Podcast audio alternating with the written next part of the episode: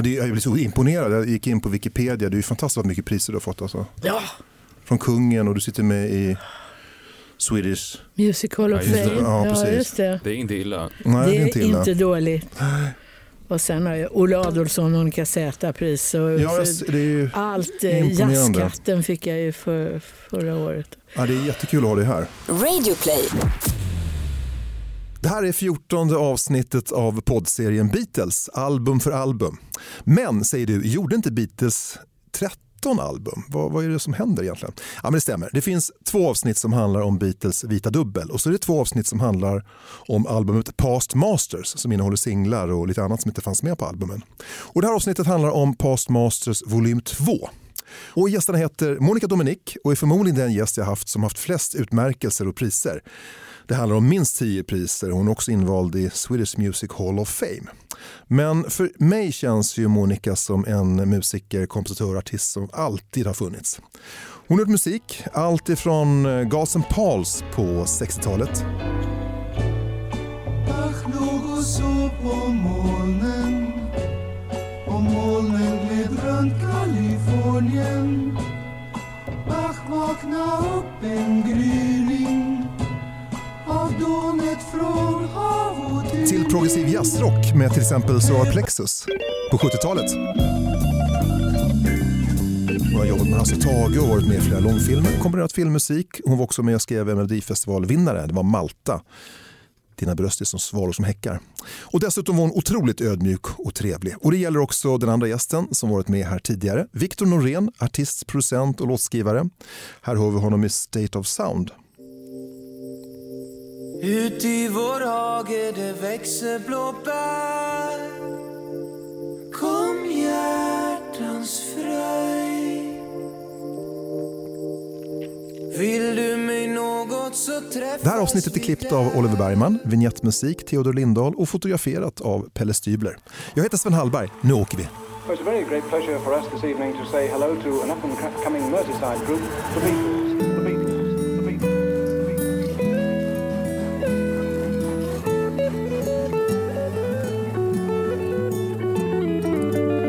Välkomna Monica Dominique, Viktor Norén. Tack. Vi ska prata om en Beatles-skiva som, alltså vi, i vanliga fall pratar vi alltid om album som har släppts i den här, den här serien, poddar. Men, och det här är också ett album, fast den släpptes efteråt. Den släpptes nittonhundraåttioåtta på C D. Den heter Past Masters och det är volym två vi ska prata om. Mm. Och där har man så kopplat ihop eh, låtar som inte fanns med på albumen. Okay. Beatles släppte tretton album mellan sextiotre och sjuttio. De spelade in hundraåttiosex låtar. De flesta var skrivna av John och Paul, några av George, några väldigt få av Ringo. Två, va? Ja, det kanske var. Oj. Olika skäl då släpptes inte alla låtar på album. En del kom bara på singel, en del släpptes i en version på album och en annan på singel, och då får vi höra singelversionen nu. Så att det här avsnittet handlar om de femton låtar som ligger på Past Masters volym två, som innehåller just de här låtarna. Och det är från Day Tripper som kom nittonhundrasextiofem till en låt som heter You Know My Name, Look Up The Number som gavs ut nittonhundrasjuttio. Mm. Och Monica, börja med dig då. När, kommer du ihåg när du hörde Beatles för allra första gången eller i början? Ja, det gjorde jag nog. Alltså, för det var ju en, en grupp som skilde sig väldigt mycket från eh, annat som man hörde på den tiden. Jag var ju mera i jazzlägret eh, och eh, tyckte att eh, oftast att de här, fast det var inte pop då kanske, men alltså det som inte var jazz, det var så o... Oh, ospännande på något sätt, för det var så enkla grejer. Jag knäckte de där låtarna på en gång, man satte sig och lirade, och, och det tycker jag är så tråkigt. Det är ungefär som att, om man är bra på korsord, att man får ett barnkorsord sådär som man ska. Mm. Ja. Det är ingen utmaning. Nej, ingen utmaning. Mm. Så därför så, så blev, blev jag lite så här häpen när jag hörde Beatles första gången, eftersom de var så outstanding på något sätt. De var så, skilde sig verkligen från, från annat som fanns. Och eh, alltså både, det var både roliga och nyskapande och eh, ja, bra på sitt ruff, ruffiga sätt på något sätt. Va? Eh, ja, de ja. bröt massa regler, va? Det har vi snackat om tidigare här, att eh, ja. man skrev ja, låtarna på ett nytt sätt. Ja, och sen så fanns det väl inga regler heller. De skrev väl lite reglerna för popmusik eftersom de skapade någonting som inte fanns innan. Ja. Och mm. det är ju ganska svårt att föreställa sig idag att, ja. att det kommer en helt ny genre som inte finns. Mm. Alltså det är klart att den hade ju såklart sina rötter. Men ändå, det är väldigt svårt att hitta någonting om det, för det gjorde vi bland annat senast när jag var här, när vi pratade om Hardys närskivan. Man lyssnar på musik som var aktuell samtidigt, uh.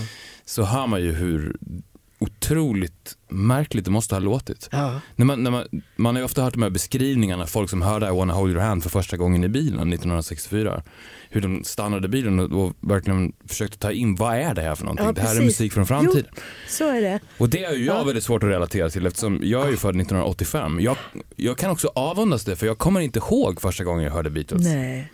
Eftersom mina föräldrar, det var ju den enda musiken de spelade. Var det så? Och de släpptes ju på C D nittonhundraåttioåtta, och då vet jag att de köpte allt. Och sen Oj. så lyssnade vi på det hela tiden. Oh. Och de... Jag, jag tror inte jag har något minne av, ah, det där, jag kommer ihåg första gången jag hörde den där Beatles-låten, utan det yes. verkligen kom med modersmjölken. Ja, precis. Vilket var lite tråkigt. Jag, jag önskar att jag hade ett minne. Ah, jag kommer ihåg ah, när jag satte på ja. White Album för första gången. Men det, det har bara funnits ja, med mig. Ja, Monica, har du haft med dig Beatles någonstans när du själv har jobbat med musik? Har, har du påverkat det, tror du? Finns det någonting som... Ja, alltså jag, jag som barpianist använder jag ju mycket av Beatles-låtar, och, och folk ja, det beställde ju låtar som, som var aktuella just då. Och sen så ja, sen är det ju väldigt mycket så att jazzmusiker har tagit Beatles-låtar och gjort till, till sina också, gjort sin version av, ska jag säga. Med. Mm. Jag tänker, när du har komponerat och producerat, tror du att det någon gång att, att det betytt, alltså Beatles betytt någonting för dig? Jo, men det är en slags eh, en oförskräckthet och en, alltså en, alltså helt motsatsen till pedanteri på något vis. Alltså det, det är ruffigt och det är glatt, det är lekfullt, det är musikaliskt och det är harmoniskt, eh, väldigt eh, fantasifullt, kan jag säga. Och det kan, man kan ju höra när man, man lyssnar på den, så hör man ju hur de... Alltså både är otroligt välrepeterade och inte alls repeterade egentligen. Mm. Det låter som de ibland... Ja, det är första gången de gör det, för det är så, det är så otroligt spretigt, och ändå så är det sånt sitt i vad de gör. Ja, men så är det ju. Uh. De är ju tajta, de har ju spelat otroligt Eller mycket hur? ihop live innan de började spela skivor. Mm. Så de, och de tillåter sig verkligen vara lekfulla, och att mycket av skapandet sker ju också i inspelningen, mm. vilket ju var ja. lite ovanligt på den ja. tiden. Ja. Och i vanliga fall så brukar jag försöka fånga tiden för ett album när det släpps, men nu är det ju låtar från sextiofem till sjuttio. Så jag tänkte försöka spela exempel på hur det kunde låta från respektive årtal. Alltså det var ju, man gick ju då från ganska enkla poplåtar till lite mer experimentellt, och det fanns influenser av klassisk musik, av jazzmusik, av folkmusik. Alltså man, alltså Tages gjorde en skiva med, med svensk folkmusik, influenser mm. i. Mm. Procol Harum hade en symfoniorkester. Alltså det var väldigt mycket att man testade gränser. Jag eh, ska se om ni känner igen det. Vi börjar nittonhundrasextiofem. Mm. Vi känner igen.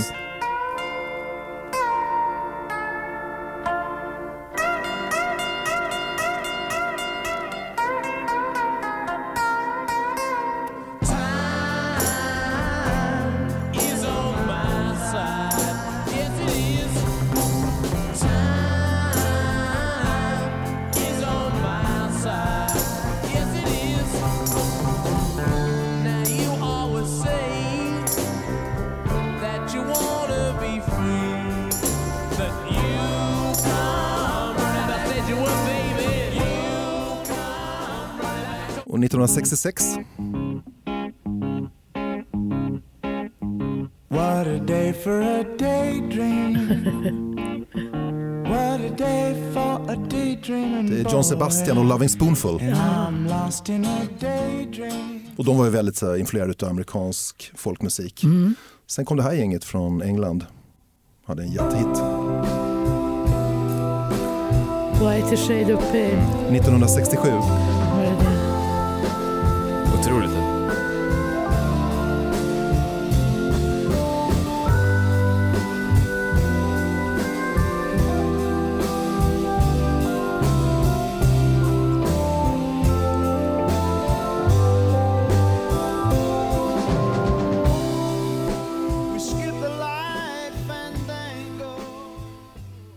bygger vi på någon Bach. Eh, ja, titta det, på dig, Monica. Mm. Bach-grej. Ja, då, ja, lite är Bach. Ja, så här. Ja. När jag hörde den hade jag velat vara ung då, arton år. Och otroligt bra låt, ja, verkligen. Helt fantastiskt. Ja. Det, de, det kändes ju ändå som att, för att nu spelar du ju hits. Mm, mm. Det kändes ju som att många av de andra sextiotalsbanden som Procol Harum eller Love and Spoonful eller vilka som helst, de hade ju sina hits. Mm. Det hade ju inte Beatles. Det var ju inte så här, Beatles, ja ah, den låten. Nej, precis. Procol Harum, det är ju den låten. Mm. Why the Shade of Pale, ja, det är den enda du tänker ja, på. Precis. Love and Spoonful också, ja det är det. Ja. Men Men de, just de här hitsen, de är på en så pass hög nivå ändå. Mm. Och jag tror att Beatles kan krediteras till det mycket eftersom de la ribban så högt. Mm-hmm. Precis. Så det känns som att de vässade pennorna lite vassare. När de fick höra, ah, nu kom ah, Revolver kommit ut. Mm. Vad ska vi göra då? Ja, men då måste vi skriva en låt som ja, kan konkurrera med Revolver. Absolut. Då blir det Wider Shade of Pale. Inspirerande. Precis. nittonhundrasextioåtta. Jimmy.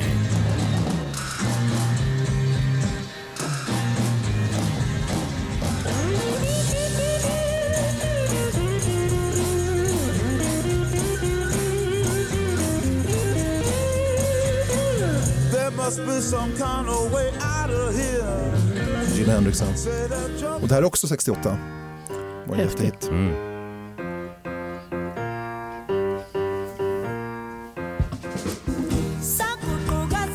Ja, Miriam Makeba. Ja. Mm.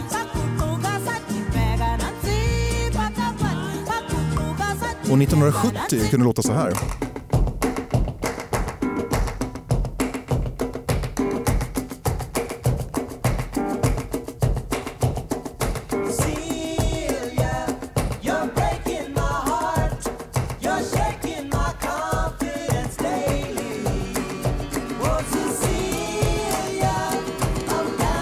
Simon och Garfunkel från L P N Bridge Over Troubled Water. Oh. Cecilia.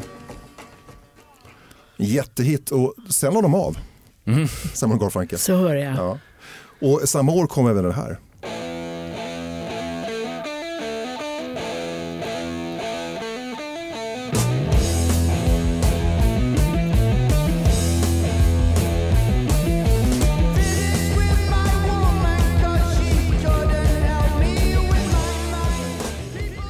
Black Sabbath.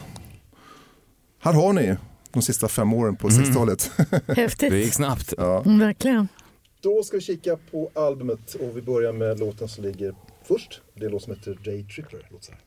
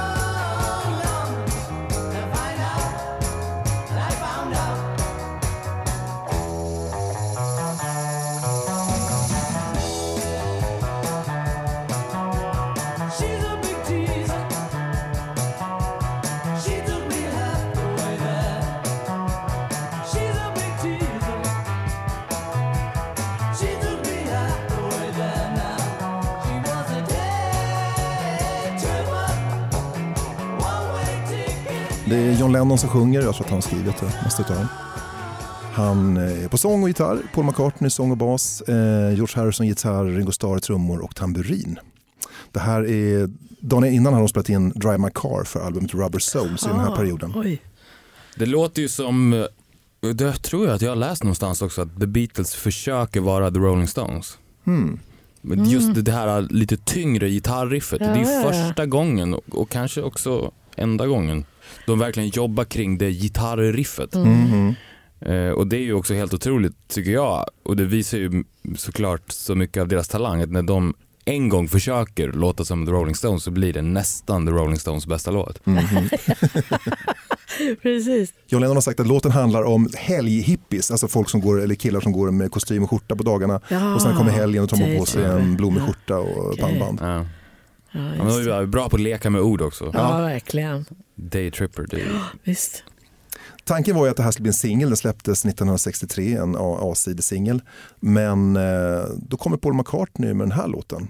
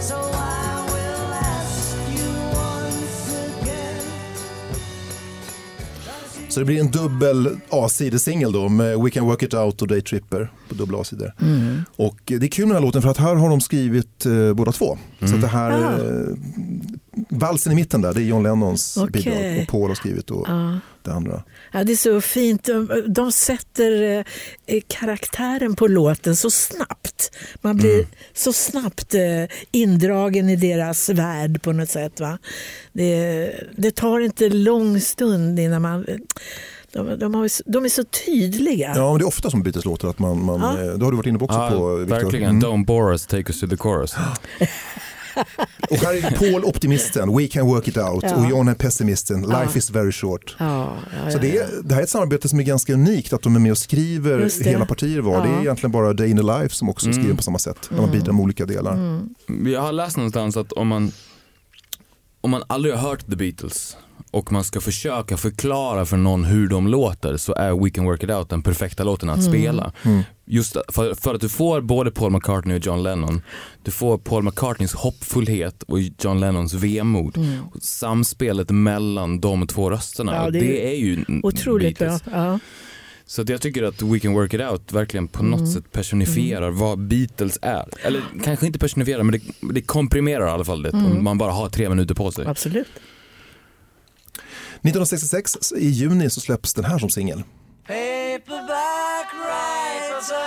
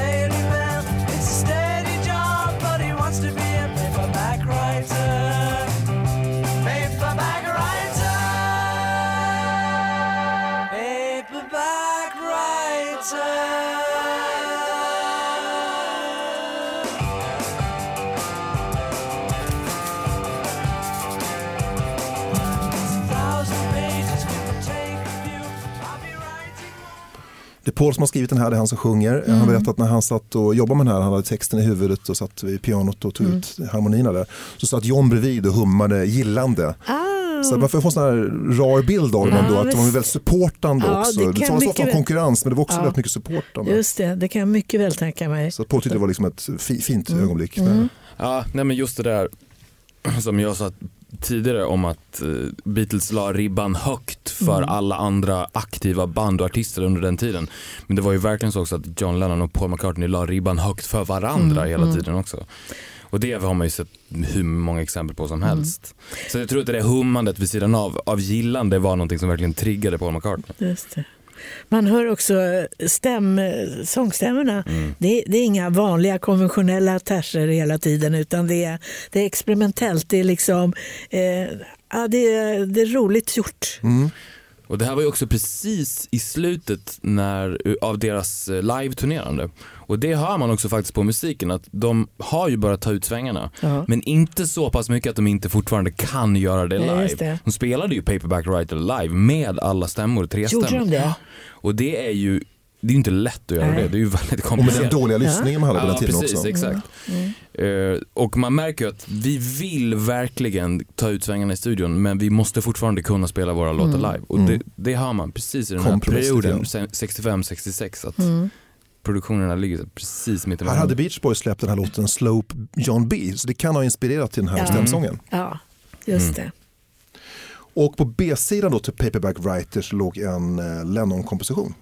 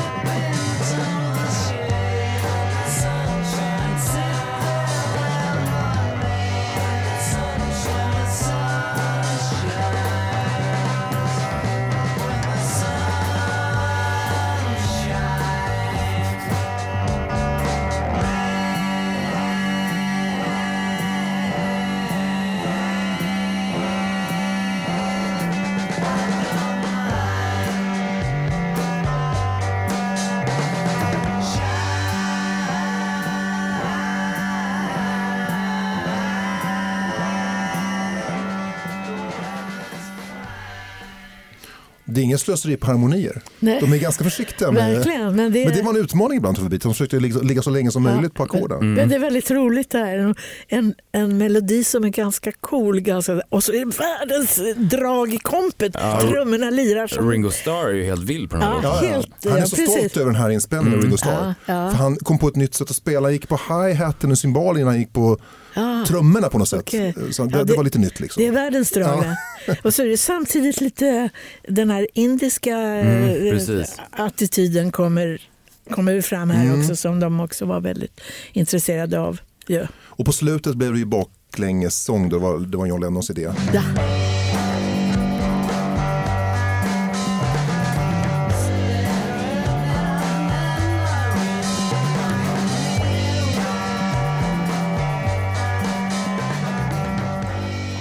Väldigt så här psykedeliskt måste man säga. Ja, verkligen. Ja, men det här är just det här Paul McCartneys basspel också är ju ja. väldigt tydligt. Ja. Det är så mycket Beatles över ja, det. Den här låten är nästan, jag ska ta tillbaka till We Can Work It Out. Det här ja, ja. är ju också ja. The Beatles, speciellt sena Beatles, psykedeliska mm. Beatles. Mm. Den här låten tycker jag på ett sätt låter mer som sergeant Pepper än hela sergeant Pepper-skivan. Mm-hmm.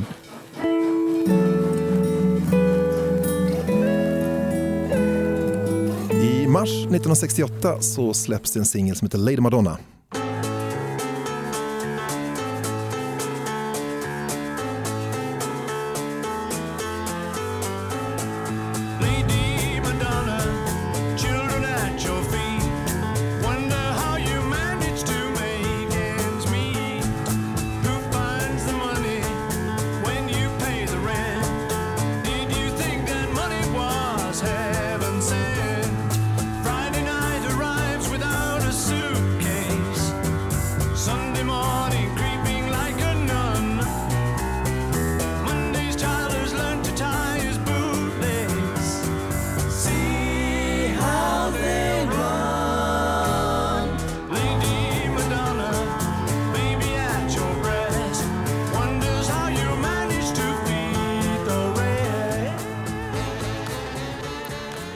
Den här låten spelar man in mellan Magical Mystery Tour och albumet Sgt. Pepper, så spelar man in här mittemellan. Okay.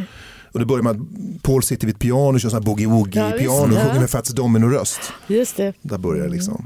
Ja, det är intressant med hans röst för att det här, det låter ju inte som Paul McCartney. Mm. Man, man hör att han förställer rösten mm. för låten. Mm. Mm. Och det är ju också en lyx att ha i en sångare flera sångare.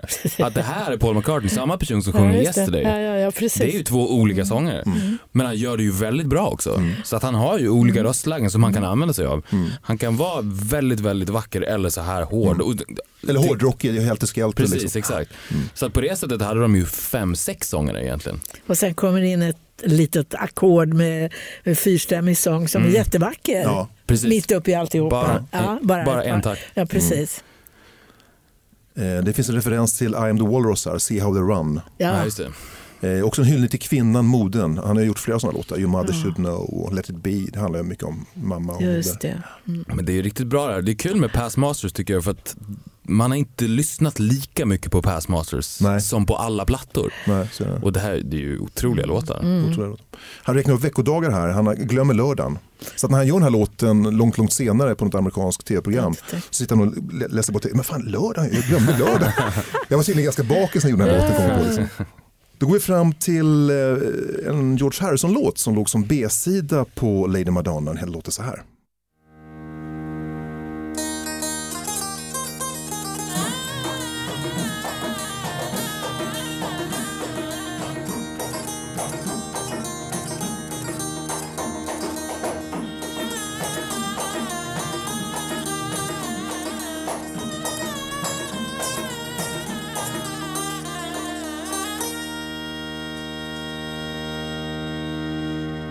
Without going out of my door, I can know all things on earth. Without looking out of my window, I can know the ways of heaven. The farther one travels, the less one knows. The less one really knows.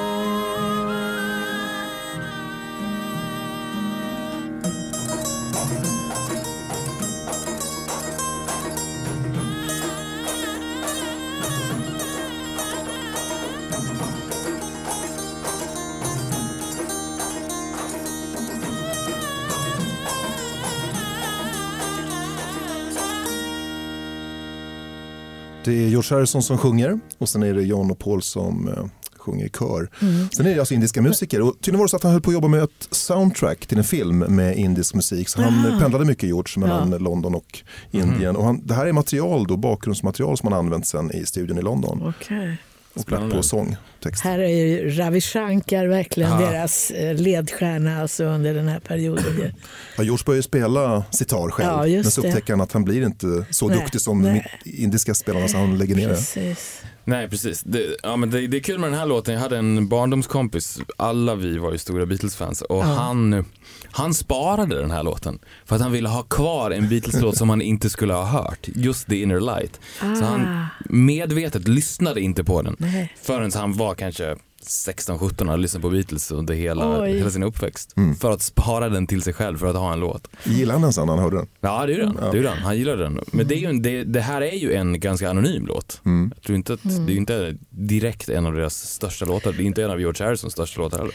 Men den är väldigt arbetad. Absolut. Alltså det, ja, det är flöjterna bak som sjunger sin, spelar sin egen lilla melodi och sådär eh, liret som... Ja, det är ju ingen klackspark bara. Nej, nej, verkligen. Verkligen alltså, det, ja. George var lite bekymrad över tonarten. Låg lite högt för att ja. passa hans röst. Men tydligen så peppade John och Paul liksom, ja, det här kommer ju klara ja, som ja, ja, liksom självförtroende att det här skulle fixa ja. liksom.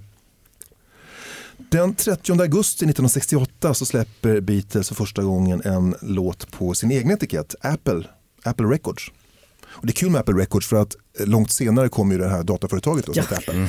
Och de var alltså tvungna att betala pengar, licenspengar till Beatles Apple för att de använde det här varumärket. Mycket också va? Mycket också. Jag tror att man gjorde upp något sorts godo sen när Apple Music gjorde upp någonting med ah. Beatles katalog. Just det. Ja, just det. Någonting sånt. Men den låten hette Hey Jude. Mm. Hey Jude, don't make it bad. Take a sad song and make it better.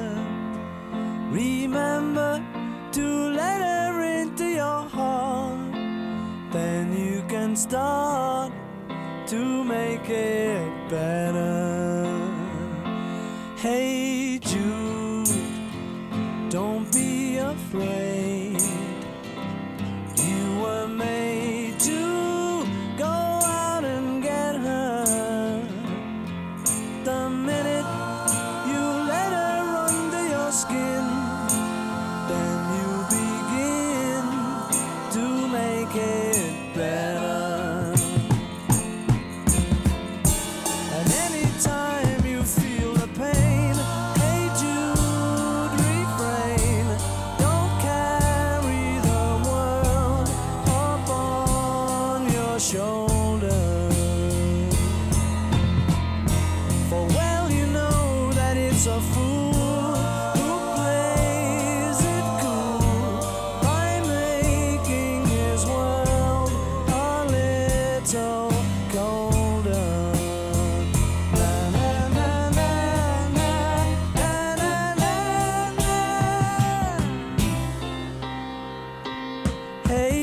Ska vi lyssna på slutet också? Den här kören som håller på.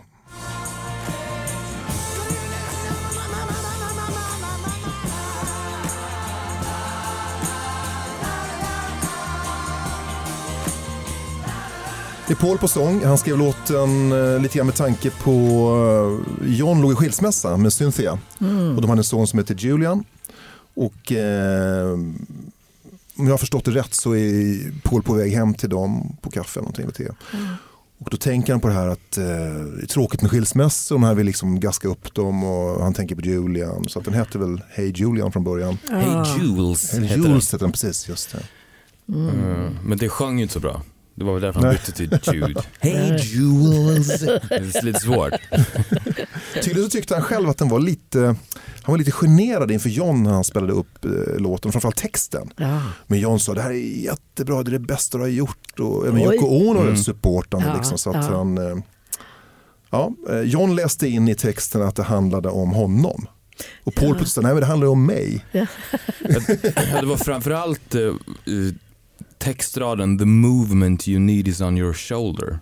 Det har Paul McCartney berättat att när han spelade upp den för John så han sa, äh, men jag vet att det där låter larvigt, det låter som en, låter som jag har en fågel på, på axeln, men jag, fick, jag fixade det sen och då han sa, det ska du absolut inte göra. Den bästa linen i hela låten.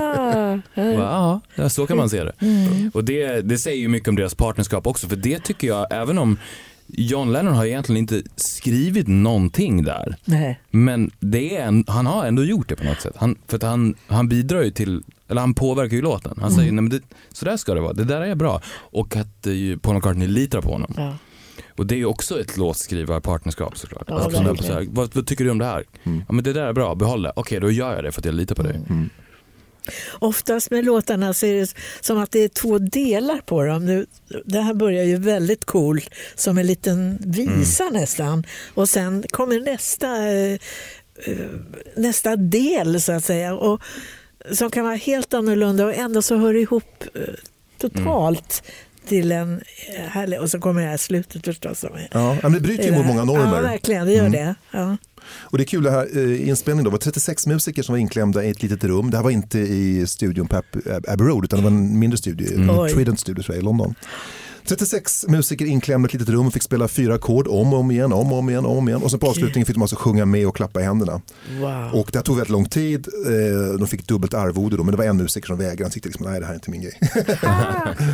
Nu ska vi lyssna på B-sidan på Hey Jude och ska jag förklara det för dig som inte har spelat vinylskivor någon gång att det var så. På den här tiden släpptes det singlar, de var sju tum stora och det fanns en A-sida och en B-sida och tanken var att A-sidan var liksom den låten som skulle bli hit, som spelades på radio och spelades på klubbar och sådär.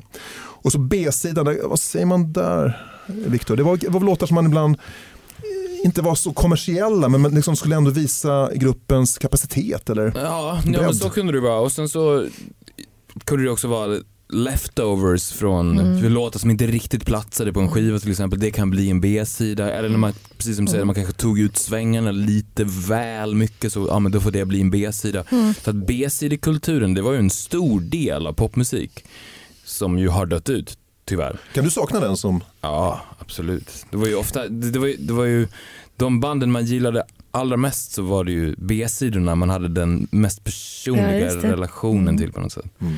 Då, där man verkligen kunde ta till sig dem. För där, där var ju också banden inte tvungna att bevisa sig själva. Det var du ju tvungen att göra på en A-sida. Du måste, här måste mm. vi bevisa mm. oss. Mm. Den här måste sälja. B-sidan måste ju inte sälja. Nej.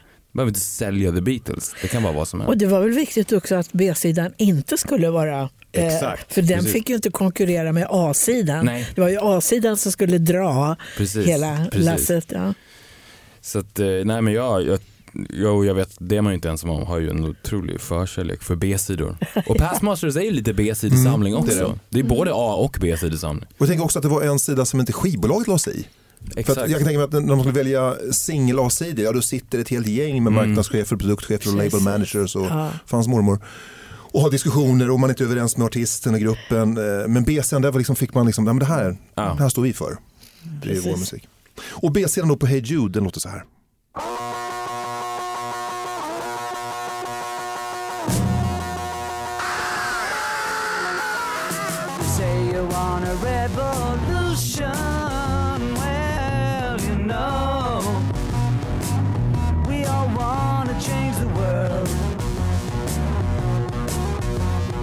Tell me that it's evolution. Well, you know, we all want to change the world. But when you talk about destruction, don't you know that you can count me out? You know it's gonna be all right. All right, all right.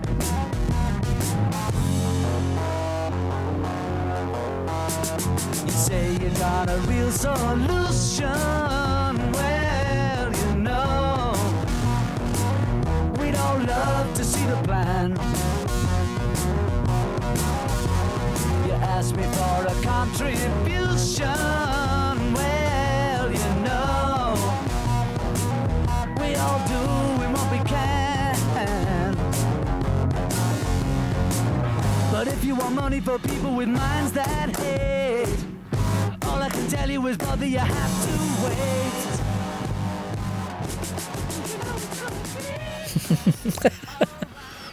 Ja, you can count me out, säger John Lennon. Alltså här är sommaren nittonhundrasextioåtta. Det är majrevolten i Frankrike. Det är Kårhus eh, ockupation i Stockholm. Mm. Det är demonstrationer i U S A. Man ser demonstranter bli misshandlade av amerikansk polis i T V. Yes. Och John Lennons inställning är, räknat med mig, jag tror på fred och kärlek. Och det är klart, det här är inte...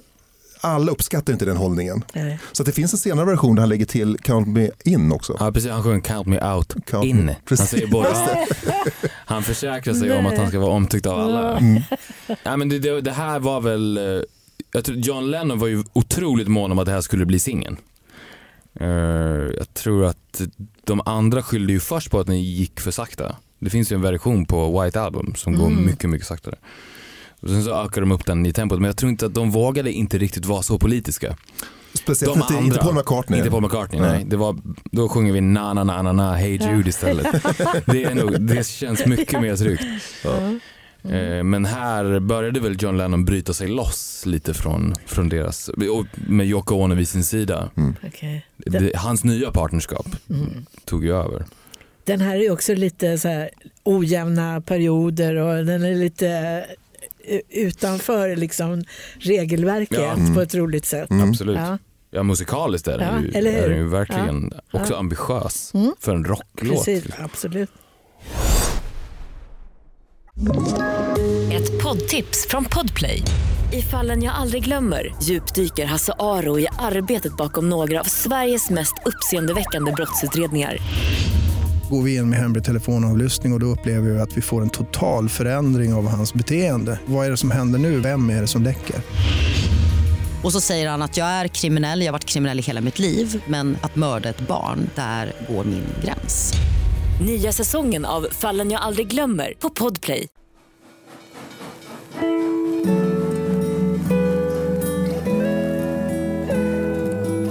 nittonhundrasextionio, då släpper man en singel som heter Get Back.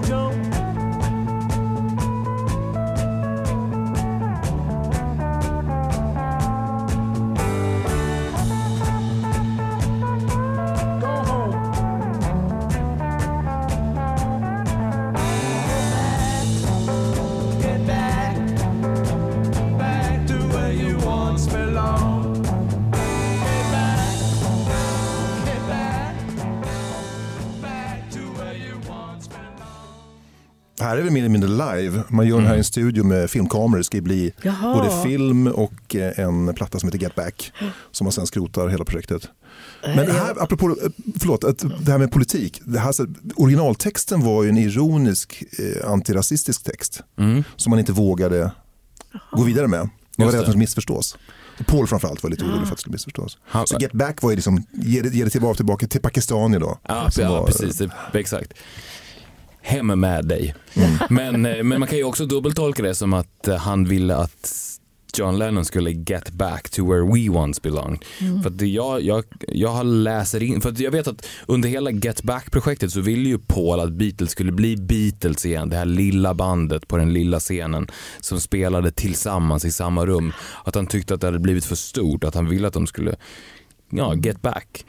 Och det ville ju inte John Lennon. Han tyckte ju att det var att romantisera en tid som var förbi. Han, var, han ville vidare. Det var Bed In med Yoko Ono. De här skolpojkarna som spelar rockmusik, det är över för mig. Men det var ju inte riktigt över för Paul McCartney. Det såg man ju senare på sjuttiotalet också när han bildade Wings. Då, då tog han ju tillbaka det till sina rötter och ut och spelade på småklubbar och sådär. Mm. Så han var ju inte över det. John Lennon var ju över det. Uh, och jag vill tro att, det är någon, att han sjunger om det också i Get Back. Mm. Det, det är en kul låt att spela kan jag tänka mig. Det är en sån här blues. Ja, fantastisk låt. Mm. Ja, väldigt. Singen sålde fyra miljoner. Ja. Ja. Gud. Mm. Skulle lyssna på B-sidan som hette Don't Let Me Down.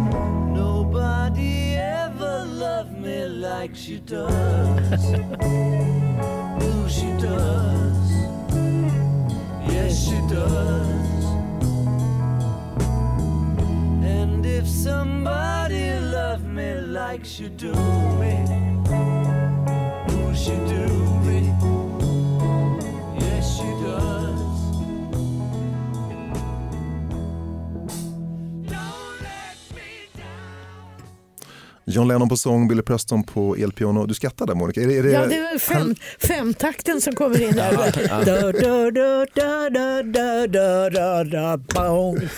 De bryter den här fyr. Snyggt. Ja. Otroligt snyggt. Ja. Ja, det är ju komplicerade kompositioner. Jag vet inte om... om Nej, de, för de var ju inte skolade musiker på det Nej. sättet. Det, det, Nej, de, det är ju ett märkligt sätt att skriva pop på. Ja, om man inte är en skolad. De tillät sig musiker. själva ja, ja. att göra det. Att, och de vågade ju mer och mer. Man, om man jämför hur deras kompositioner var från början. Tidigt. Där de var ganska tillrättalagda. Och mm.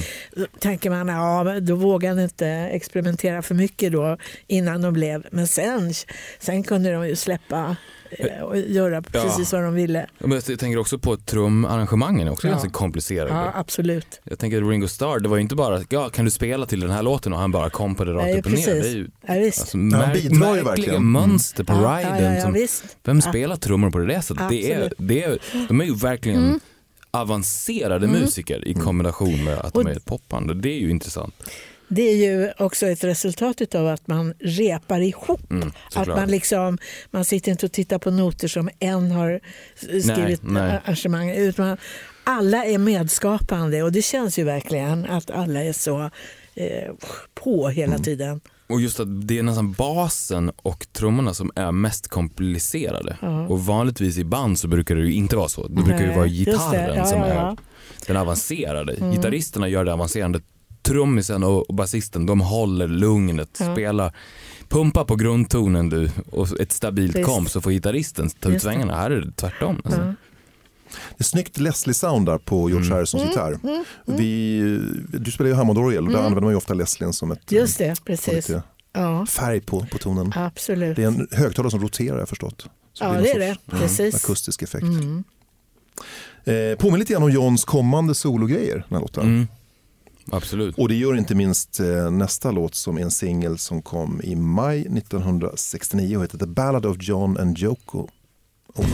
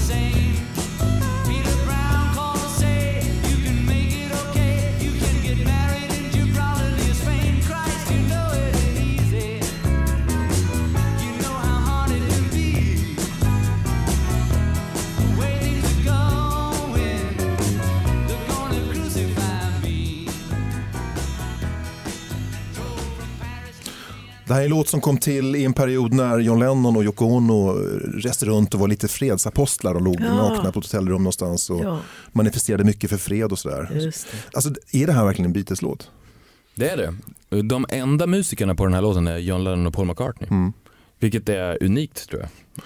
Precis, jag tror att George och Ringo var upptagna på annat håll. Ringo höll på med en filminspelning och George på ett annat projekt. Så att det, det var Paul som fanns till hands. Liksom. Ja, han spelade trummor. Paul McCartney spelade trummor. Oh. Och de två gjorde den själva. Men det här var ju i det, var ju i det precisa slutet. Så att de släppte ju fortfarande musik som Beatles. Och allting registrerades som The Beatles. Men det var ju inte det. Nej. Alltså, det här är ju en John Lennon-låt som Paul McCartney har hjälpt honom med. Det kunde lika gärna varit Plastic Ono Band som, exakt, som... precis. Och det är samma med Give Peace a Chance är ju registrerad som en John Lennon Paul McCartney-låt. Jaha. Bara för att det var ju under den tiden då The Beatles fortfarande fanns, att allting som de gjorde kom, här landade under deras flagg. Men den har ju ingenting med Paul McCartney att göra. Mm. Den här låten har ju heller ingenting med The Beatles att göra egentligen, förutom att det är John Lennon och Paul McCartney. Och B-sidan på The Ballad of John and Yoko, den heter Old Brown Shoes.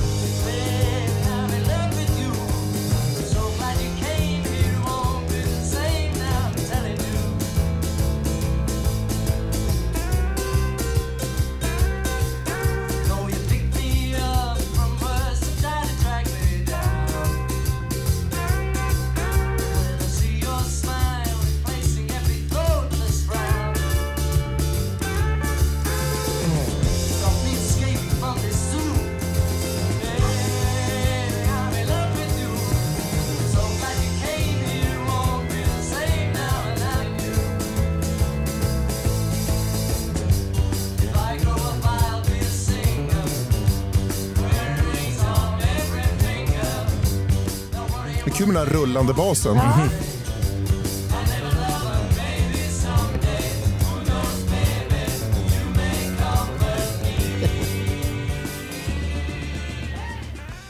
Det är en George Harrison-låt. Är det det?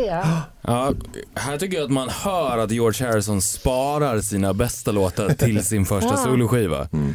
För att han fick ju, han fick ju med en låt här och där. Här får du en B-sida, du får två låtar på per platta. Och sen så kom ju han med All Things Must Pass direkt efter att de har splittrats, vilket kanske är den bästa solo, soloskivan av en Beatle, där han verkligen spiller ut allt han har ja, ja. skrivit och all sin inspiration som har blivit nedtryckt mm. på ett sätt av John Lennon och Paul McCartney de senaste åren.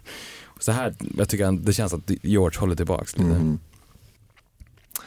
Nästa låt, den heter Cross the Universe och den fanns med på ett album som heter No One's Gonna Change Our World, som var en, en, en, plats, en skiva som gjordes för Världsnaturfonden, tror jag. Eh, det var John som skrev det mesta av den, tror jag han sjunger på den. Han tyckte inte att Paul tog låten på allvar riktigt. Och den här skulle väl ha kunnat blivit single då, tanken, mm. men det blev Lady Madonna istället. Eh, och den låter så här.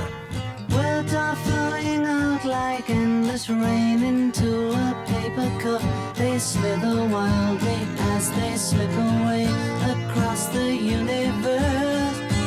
Pools of sorrow, waves of joy are drifting through my opened mind, possessing and caressing me.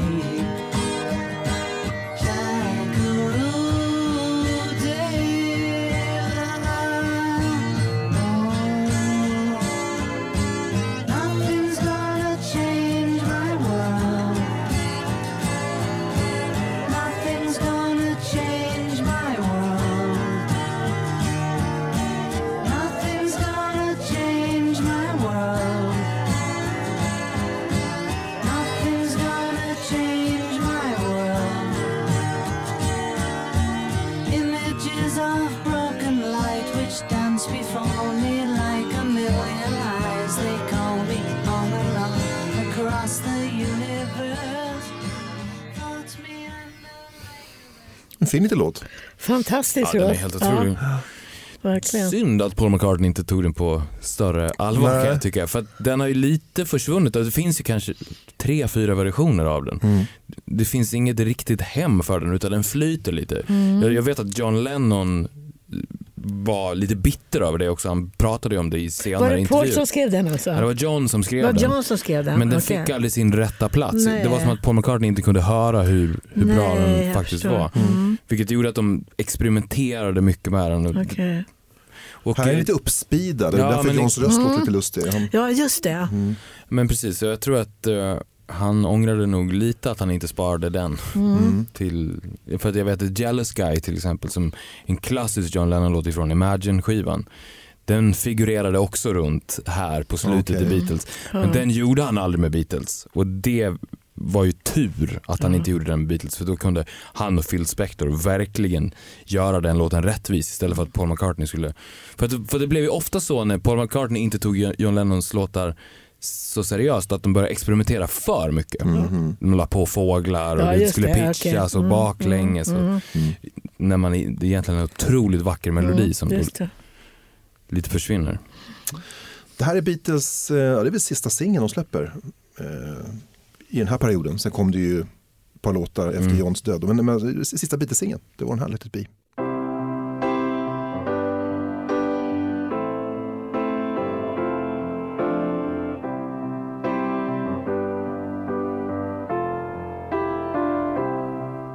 When I find myself in times of trouble, Mother Mary comes to me, speaking words of wisdom, let it be.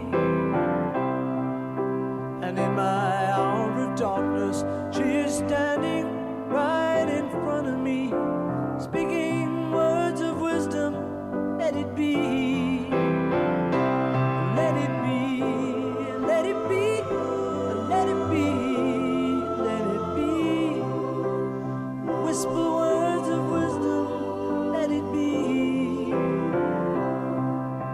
And when the broken-hearted people living in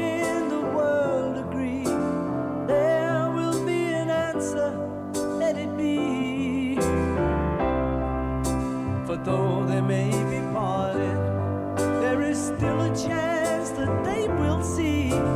There will be an answer, let it be. Let it be, let it be, let it be, let it be. Yeah, there will be an answer, let it be. Ibland är ju Ibland är det enklare, svåra. Det här är en o- oerhört enkel låt, ja, rent harmonmässigt. Alltså ja, ja, ja. Precis. Men den är ju genial. Ja, absolut.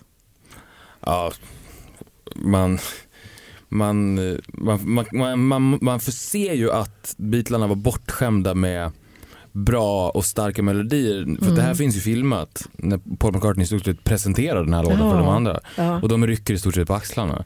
För att de, dels är de ju så trötta på hela bandet. Ja. Det här är ju verkligen i slutet. Men eh, de är också vana. De har ju hört, alltså, det här, det är inte magi för dem längre. Nej. Men det som kommer ut ur högtalarna är ju fortfarande magi. Ja, absolut. Så att, ja, det är en otrolig låt. Det är ju en period när Paul är väldigt orolig för bandet. Han har en rätt risig relation med John trots allt. Den ligger ju i fejd liksom juridiskt. Han håller på chefar över Ringo och George på ett sätt som man, jag tror inte han själv är bekväm med det riktigt. Nej, liksom. Och var den här liksom, producenten slash diktatorn liksom, som bestämmer sig ja, och så, så, så spela liksom. Så att han, han sover oroligt. Han drömmer att hans mamma kommer till honom i sömnen och säger att ta det lugnt. Ja visst. Ja. Ja, John, John Lennon spelar ju bas på den här också. Jaha, det är lite lustigt. Sexsträngad Fender. Aha, mm. gud vad du vet. Ja, men det är lite märkligt. Det är en av få bitslåtar tror jag. Som... Sexsträngad, ja, alltså som en... Ja, ja, konstigt. Jag vet inte varför de hade... De hade av någon anledning... För, eftersom Paul McCartney var ju vänsterhänt. Vänsterhänt, så han spelade ja. ju bas åt fel mm. håll så att säga. Ja, ja, Den ja. enda basen de hade som var för en högerhand, det var sex, en sexsträngad Fender. Gud. Och eftersom allt det här som de gjorde under Get Back-tiden var ju inspelat live och Paul McCartney spelade piano, så var någon tvungen att spela bas ju. Och då blev det John Lennon eftersom George Harrison spelade i solo. Mm. Och det ville inte John ta. Så då spelade han bas. Hur var den stämd, vet du det? En sexsträngad bas. Jag, vad kan det vara? Jag tror att det var alltså E, E, A, D, G i mitten. Och ja, sen så just en B, och sen... djupare B-sträng. Okay. Och sen någon form av högersträng, tror jag. Mm. Man kan ju så han tro. Spelade bara på de fyra i mitten, så att han ja. spelade den som om att det var en vanlig ja, bas, tror jag. Ja. Ska vi påpeka också att många av de här låtarna finns ju på albumet Let It Be, men då är det andra mixar. Då har ju Phil Spector varit där och lagt på lite körer och mm. gjort lite förändringar. Det här solot som är på den här eh, George Harrison, det är inte med på albumet. Nej, nu ska vi höra en av de knasigaste låtarna som Beatles har gjort. Det är B-sidan på Let It Be som heter You Know My Name, Look Up The Number. Det är ju helt galen. Bra intro.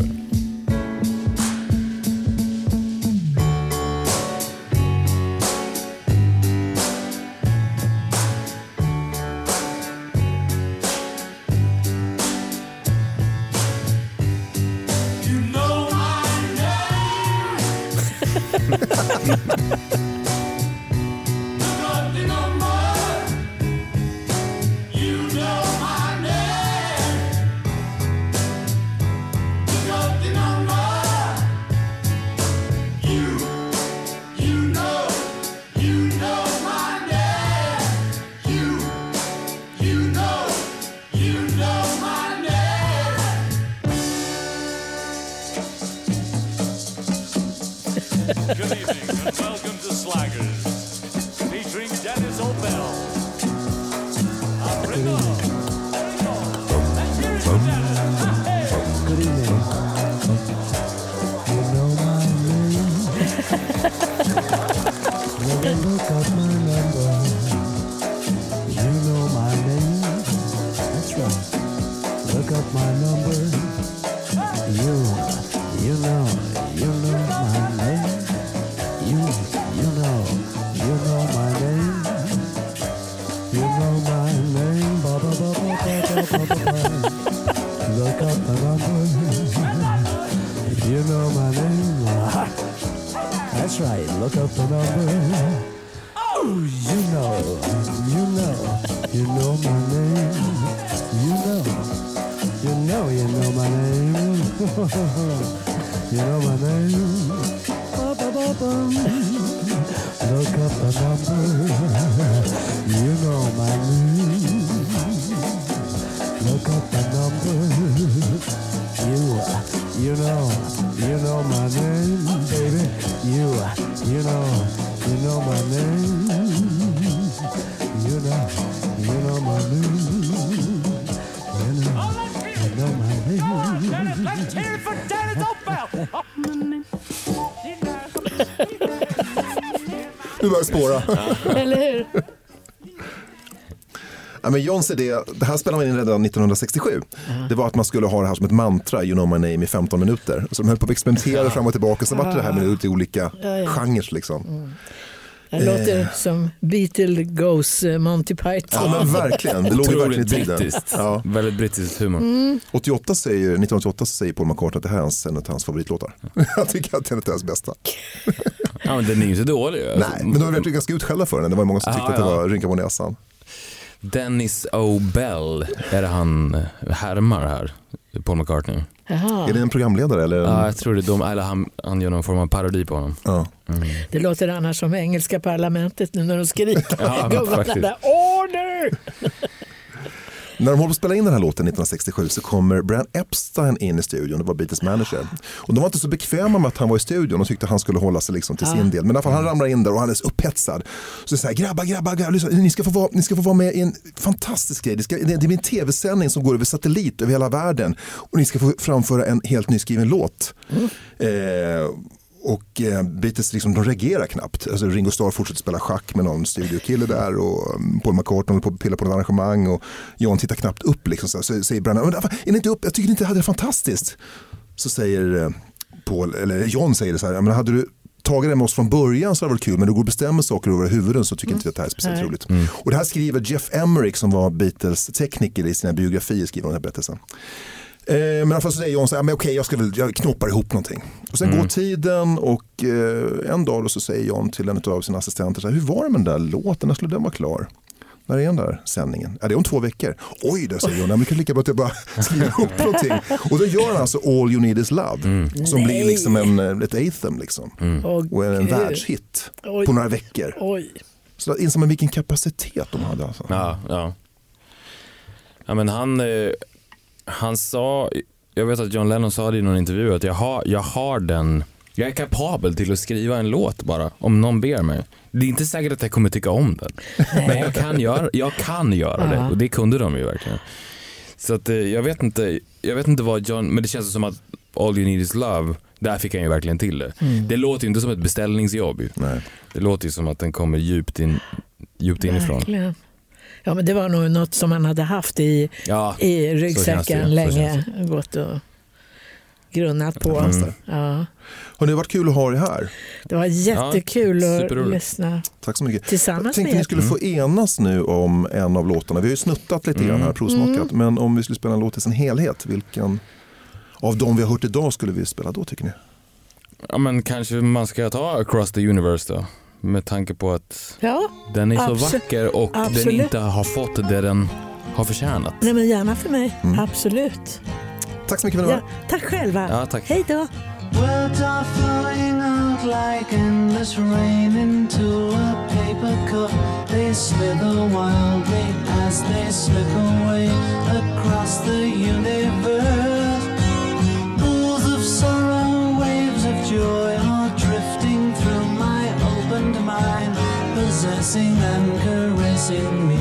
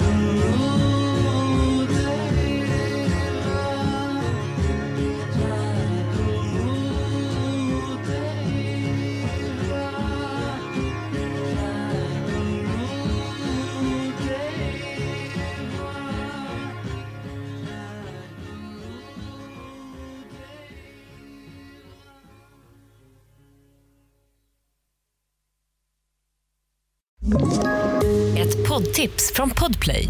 I Fallen jag aldrig glömmer djupdyker Hasse Aro i arbetet bakom några av Sveriges mest uppseendeväckande brottsutredningar. går vi in med hemlig telefonavlyssning och då upplever vi att vi får en total förändring av hans beteende. Vad är det som händer nu? Vem är det som läcker? Och så säger han att jag är kriminell, jag har varit kriminell i hela mitt liv. Men att mörda ett barn, där går min gräns. Nya säsongen av Fallen jag aldrig glömmer på Podplay.